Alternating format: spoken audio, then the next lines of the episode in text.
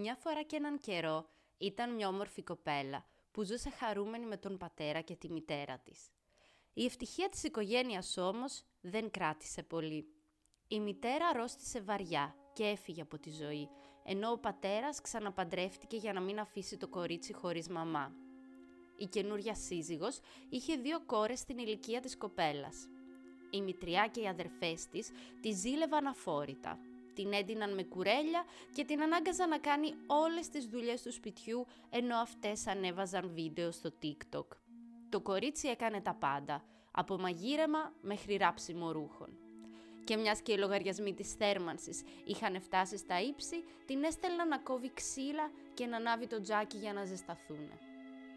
Η κοπέλα ήταν συνέχεια καλυμμένη με σκόνες και στάχτες, γι' αυτό και την φώναζαν σταχτοπούτα. Μια μέρα, ενώ η μεγάλη αδερφή σκρόλαρε στο Instagram, είδε ένα post για τα εγγένεια ενός καινούριου restaurant bar που διοργάνουν ένα πάρτι. «Καλά, δεν θα το πιστέψεις», είπε στην μικρότερη αδερφή. «Στα εγγένεια του καινούριου μαγαζιού θα είναι και ο DJ Prince. Η κοπέλα με το ωραιότερο φόρεμα θα κερδίσει ένα ραντεβού μαζί του. Καλά, έχω ψηθεί άπειρα». Οι δύο αδερφές ήταν κατενθουσιασμένες. «Δεν ξέρω τι να βάλω. Έχω μια ντουλάπα γεμάτη με κουρέλια». «Έι, εσύ, άκουσες τα νέα. Κοίτα να μας ράψεις κάτι καλό, γιατί μια από τις δυο μας πρέπει να κερδίσει το ραντεβού με τον Prince». Και μιας και το έφερε κουβέντα. «Εσύ, τι θα βάλεις» Τα δύο κορίτσια ξέσπασαν σε ηρωνικά γέλια, ενώ η σταχτοπούτα κατευθύνθηκε στη ραπτομηχανή της. Οι αδερφές της πίστευαν πως ήταν βάσανο, όμως η κοπέλα αγαπούσε να ράβει ρούχα. Ήταν η μοναδική της διέξοδος για δημιουργία. Αγόραζε δεκάδες περιοδικά μόδας για να ενημερώνεται για τις τελευταίες τάσεις και τα επικρατέστερα χρώματα. Οι μέρες πέρασαν γρήγορα και η βραδιά του πάρτι έφτασε. Οι δύο αδερφές βγήκαν με τα υπέροχα ρούχα που τους είχε φτιάξει στα χτωπούτα, ενώ εκείνη έμεινε σπίτι απογοητευμένη. «Τι κρίμα να μην μπορώ να πάω κι εγώ». «Μα βέβαια και θα πας», της απάντησε μια γλυκιά φωνή και ξάφνου είδε μπροστά της μια συμπαθητική γριούλα. «Ποια είσαι» τη ρώτησε. «Είμαι η νεραϊδονονά σου και είμαι εδώ για να σε βοηθήσω. Μην ανησυχείς για τίποτα. Θα σου ετοιμάσω το πιο ωραίο συνολάκι. Μπορείς να το κάνεις; Φυσικά και μπορώ. Και είμαι σίγουρη ότι ο πρίν θα πέσει ξερός μόλις σε δει. Αχ, σαν να σας βλέπω. Θα είστε τόσο λαμπεροί σαν ζευγάρι του Χόλιγουντ. Ζευγάρι του Χόλιγουντ. Αυτή η φράση της θύμισε όλα εκείνα που είχε διαβάσει για τα λαμπερά ζευγάρια του Χόλιγουντ στα περιοδικά που αγόραζε. Η Σακίρα και ο Πικέ είχαν έναν από τους πιο τρανταχτούς χωρισμούς. Η Μπραντζελίνα είχαν πάψει εδώ και καιρό να είναι το power couple της showbiz, ενώ η Σελίνα Γκόμες και ο Justin Bieber ήταν πλέον μια μακρινή ανάμνηση. Η Σταχτοπούτα το ξανασκέφτηκε. Αυτό ήθελε για το μέλλον της. «Καλή μου νεράιδα, μπορείς να μου κάνεις μια χάρη; Αντί να με βοηθήσεις να πάω στον χορό, μπορείς να μου χαρίσεις κάτι άλλο; Βεβαίως, ό,τι ζητήσεις. Είσαι σίγουρη όμως ότι θες να χάσεις μια τέτοια ευκαιρία; Μπορεί να είναι μια καλή ευκαιρία, αλλά το ξανασκέφτηκα και θα ήθελα ένα smartphone. Απάντησε η σταχτοπούτα. Ένα smartphone, έκανε απορριμμένη νεράιδα. Ναι, ένα smartphone. Η νεραϊδονονά κούνησε το ραβδάκι της και στα χέρια της ταχτοπούτας βρέθηκε το καλύτερο μοντέλο που κυκλοφορούσε στην αγορά. Εκείνη χαρούμενη την αγκάλιασε και την ευχαρίστησε για όλα. Η νεράιδα κούνησε ξανά το ραβδάκι της και εξαφανίστηκε. Εκείνο το βράδυ η σταχτοπούτα ξεκίνησε να μελετάει όλα τα κανάλια και τα προφίλ που είχαν σχέση με την μόδα κάθε βράδυ, μια ώρα πριν να κοιμηθεί, σημείωνε τις ιδέες της σε ένα τετράδιο και σχεδίαζε με κάθε λεπτομέρεια το προφίλ της. Άνοιξε ένα κανάλι YouTube και δύο προφίλ σε TikTok και Instagram, όπου παρουσίαζε τις δημιουργίες της και όχι μόνο. Έδινε συμβουλές για συνδυασμό ρούχων, ποια χρώματα ταιριάζουν ανάλογα με τον τύπο του δέρματος και πού μπορούσες να βρεις vintage κομμάτια σε χαμηλές τιμές. Αυτό που ξεκίνησε δειλά-δειλά, σύντομα είδε τεράστια απήχηση και έτσι αποφάσισε να ανοίξει ένα e-shop για να πουλάει τα ρούχα της.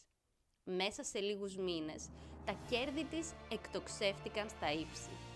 Σήμερα η επιχείρησή της, Cinderella Style, είναι μία από τις πιο επικερδείς στη χώρα, ενώ οι αδερφές της πηγαίνουν από πάρτι σε πάρτι με την ελπίδα να τις προσέξει ένας οποιοδήποτε prince.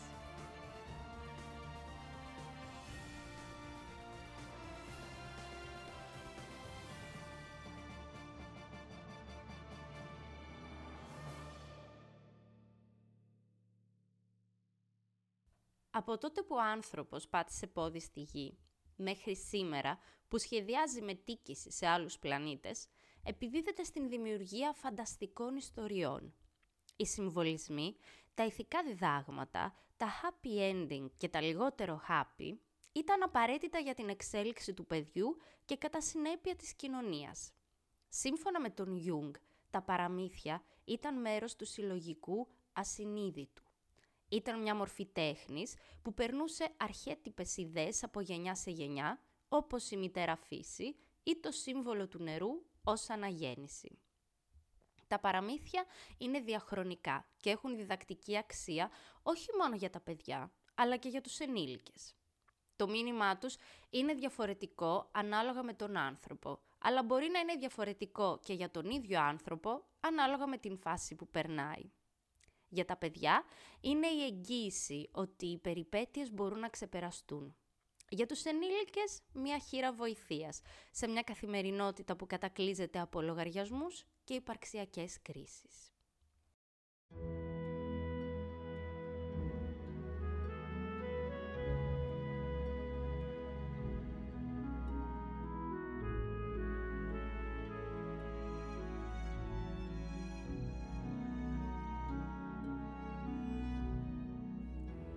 Παραμύθια μας διδάσκουν ότι οι δυσκολίες είναι αναπόφευκτες και μόνο όποιος τις αντιμετωπίζει και δεν παραδίνεται μπορεί να βγει νικητής.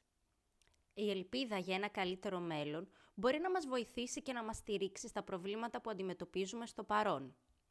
Παραμύθια όπως η σταχτοπούτα, ο τζακ και η φασολιά, ο παπουτσωμένος γάτος δίνουν στο παιδί να καταλάβει ότι ακόμα και οι πιο άτυχοι και ταπεινοί χαρακτήρες μπορούν να πετύχουν. Το ηθικό δίδαγμα δεν είναι τίποτε άλλο παρά το να έχουμε πίστη στον εαυτό μας. Μια πίστη η οποία δεν πρέπει να στηρίζεται σε εξωτερικούς παράγοντες, όπως μια νεράιδα που έτυχε να περνάει και είδε φως και μπήκε. Μια πίστη που πρέπει να στηρίζεται στις δυνάμεις και την προσωπική μας αξία. Η Σταχτοπούτα μας διδάσκει ότι η κατάκτηση της ευτυχίας είναι άρρηκτα συνδεδεμένη με την ταυτότητά μας οι αδερφές της προσπαθούν να αλλοιώσουν την ύπαρξή τους προκειμένου να κερδίσουν τον πρίγκιπα. Σε κάποιες εκδοχές του παραμυθιού κόβουν ένα μέρος του ποδιού για να χωρέσει στο γοβάκι, χωρίς όμως την αναμενόμενη επιτυχία. Αντίθετα, η σταχτοπούτα παρουσιάζεται στον πρίγκιπα ντυμένη με κουρέλια, γιατί είναι σίγουρη ότι η ευτυχία της εξαρτάται από εκείνη και από καμία είδους μαγεία.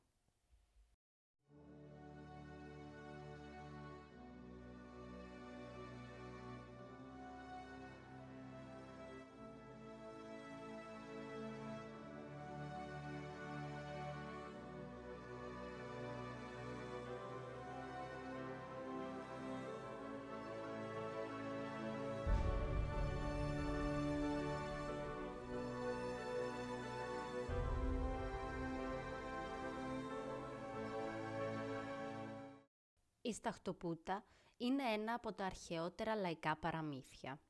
Κατά τη διάρκεια της ιστορίας υπήρξαν χιλιάδες εκδοχές του σε όλον τον κόσμο, από την αρχαία Ελλάδα μέχρι την Κίνα. Ο Στράβων, Έλληνας γεωγράφος, φιλόσοφος και ιστορικός, που έζησε μεταξύ του 64 π.Χ. και 24 μετά Χριστόν, μας διηγείται την ιστορία της Ροδόπης, μιας πανέμορφης Ελληνίδας σκλάβας που παντρεύεται τον βασιλιά της Αιγύπτου. Σήμερα, αυτή η εκδοχή θεωρείται η αρχαιότερη του παραμυθιού.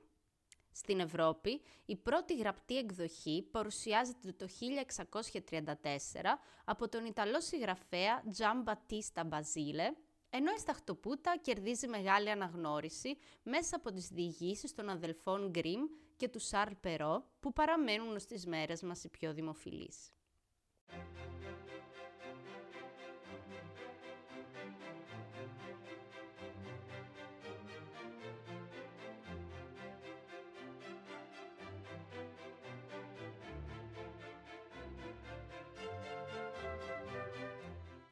Η πατριαρχική κοινωνία προτίμησε να δώσει λιγότερη σημασία στο βαθύτερο νόημα του παραμυθιού που είναι η πίστη στον εαυτό μας και να υπογραμμίσει στερεότυπα τα οποία ήταν κυρίαρχα μέχρι πριν από λίγες δεκαετίες.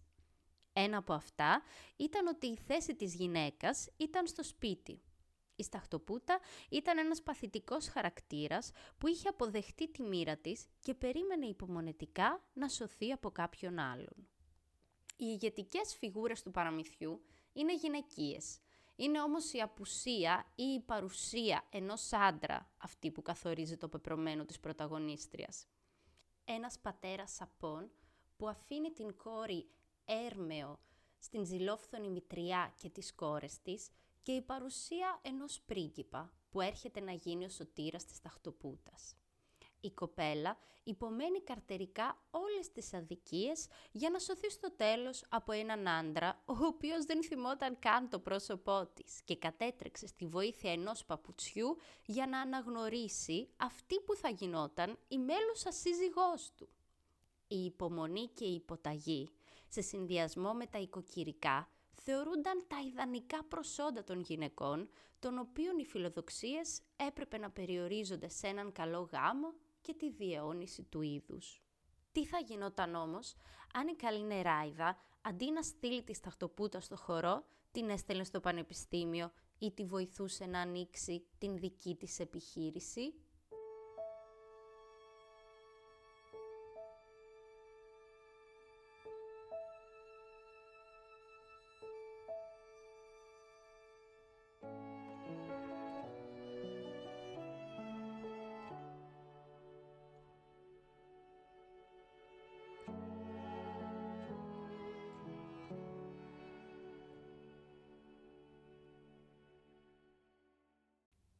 Στην ιστορία που σας διηγήθηκα, η πρωταγωνίστρια δεν ψάχνει την αγάπη ενός πρίγκιπα, αλλά μια ευκαιρία να αποδείξει την αξία της και να εξελιχθεί. Η δική μου σαχτοπούτα υπομένει τις αδικίες της βάρος της, αλλά μέσα από τις ταπεινώσεις και τους εξαναγκασμούς βρίσκει έναν στόχο. Αυτό που εξωτερικά μπορεί να φαινόταν σαν αγκαρία, γίνεται πηγή δημιουργίας. Το ράψιμο ρούχων, και η αγάπη της για τη μόδα βοηθάει τη σταχτοπούτα να συνεχίσει παρόλες τις αντίξωες συνθήκες. Δεν τρέφεται από όνειρα ρομαντικής αγάπης. Ίσα ίσα, κοιτάζει τις ανθρώπινες σχέσεις ρεαλιστικά και χωρίς εξειδανικεύσεις. Ξέρει ότι η μόνη που μπορεί να αλλάξει την ζωή της είναι η ίδια. Η καλή νεράιδα μπορεί να της δώσει μόνο μια μικρή βοήθεια. Αν αφήσει τα πράγματα στη τύχη, μπορεί η ζωή της να μην αλλάξει ποτέ. Όμως με πίστη και σχεδιασμό μπορεί να κάνει θαύματα.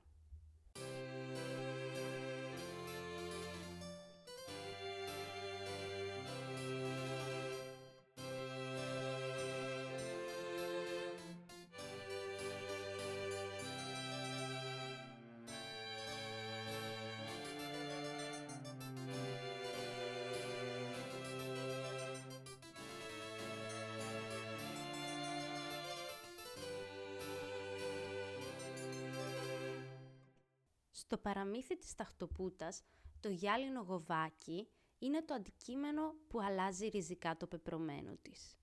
Το γυαλί συμβολίζει τη διάβια και την λάμψη. Το γοβάκι είναι το στοιχείο που δίνει την ευκαιρία στην πρωταγωνίστρια να εξωτερικεύσει τον εσωτερικό της κόσμο που ήταν αναγκασμένη να κρύβει. Στην ιστορία που ακούσατε, δεν είναι το γοβάκι που συμβολίζει τη μετάβαση σε κάτι καλύτερο, αλλά το smartphone το smartphone και τα social media την βοηθούν να γνωστοποιήσει την ταυτότητά της και να επικοινωνήσει με τον κόσμο.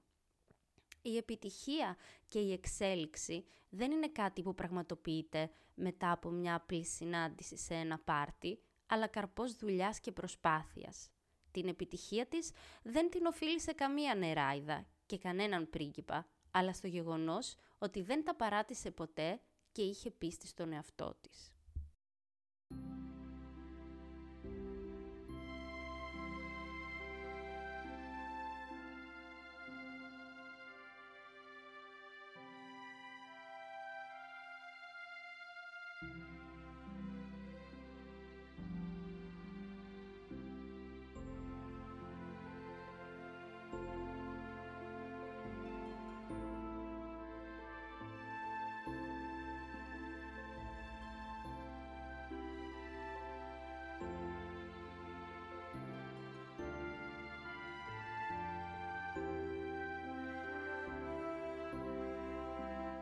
Και οι αδερφές της Ταχτοπούτας τι απέγιναν; Οι αδερφές της αντιπροσωπεύουν όλα εκείνα τα αρνητικά συναισθήματα τα οποία εμποδίζουν την εξέλιξή μας.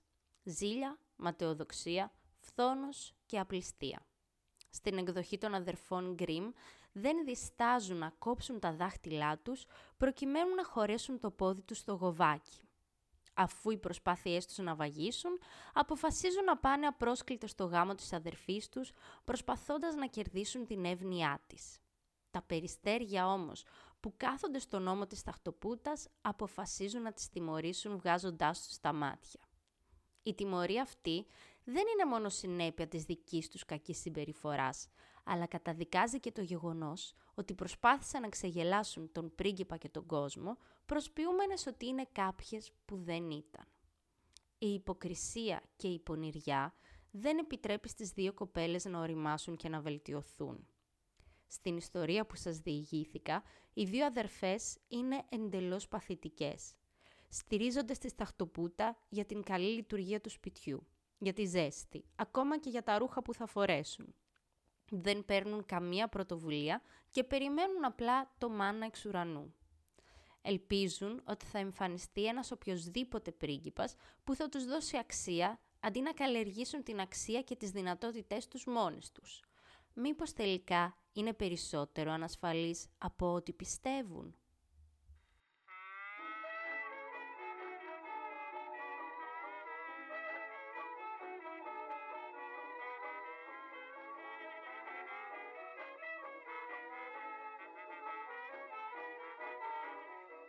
Και κάπου εδώ η ιστορία μας τελειώνει. Ξέρω ότι έχετε περιέργεια να μάθετε αν η σταχτοπούτα, εκτός από την επαγγελματική επιτυχία, βρήκε και την αγάπη. Αν είναι σε σχέση ή αν ψάχνετε. Αν χρησιμοποιεί εφαρμογές γνωριμιών ή είναι της παλιάς σχολής. Καταρχήν πιστεύω ότι και να είχε πάει στο πάρτι, δεν θα είχε συμβεί τίποτα με τον DJ Prince ή και αν είχε συμβεί θα είχε τελειώσει μετά από λίγο καιρό. Δεν ήταν ακόμα έτοιμη να κάνει σχέση, γιατί πρώτα έπρεπε να δουλέψει τη σχέση με τον εαυτό της. Τώρα ξέρει ότι η αγάπη δεν είναι η ένωση δύο μισών, αλλά η συνύπαρξη δύο όλων. Δεν γνωρίζω αν έχει ιδιαίτερες προτιμήσεις σε εξωτερική εμφάνιση ή χαρακτήρα. Ή μάλλον έχει μία θα ήθελε ένα σύντροφο που να ξέρει να διαλέγει τα πιο στυλά τα παπούτσια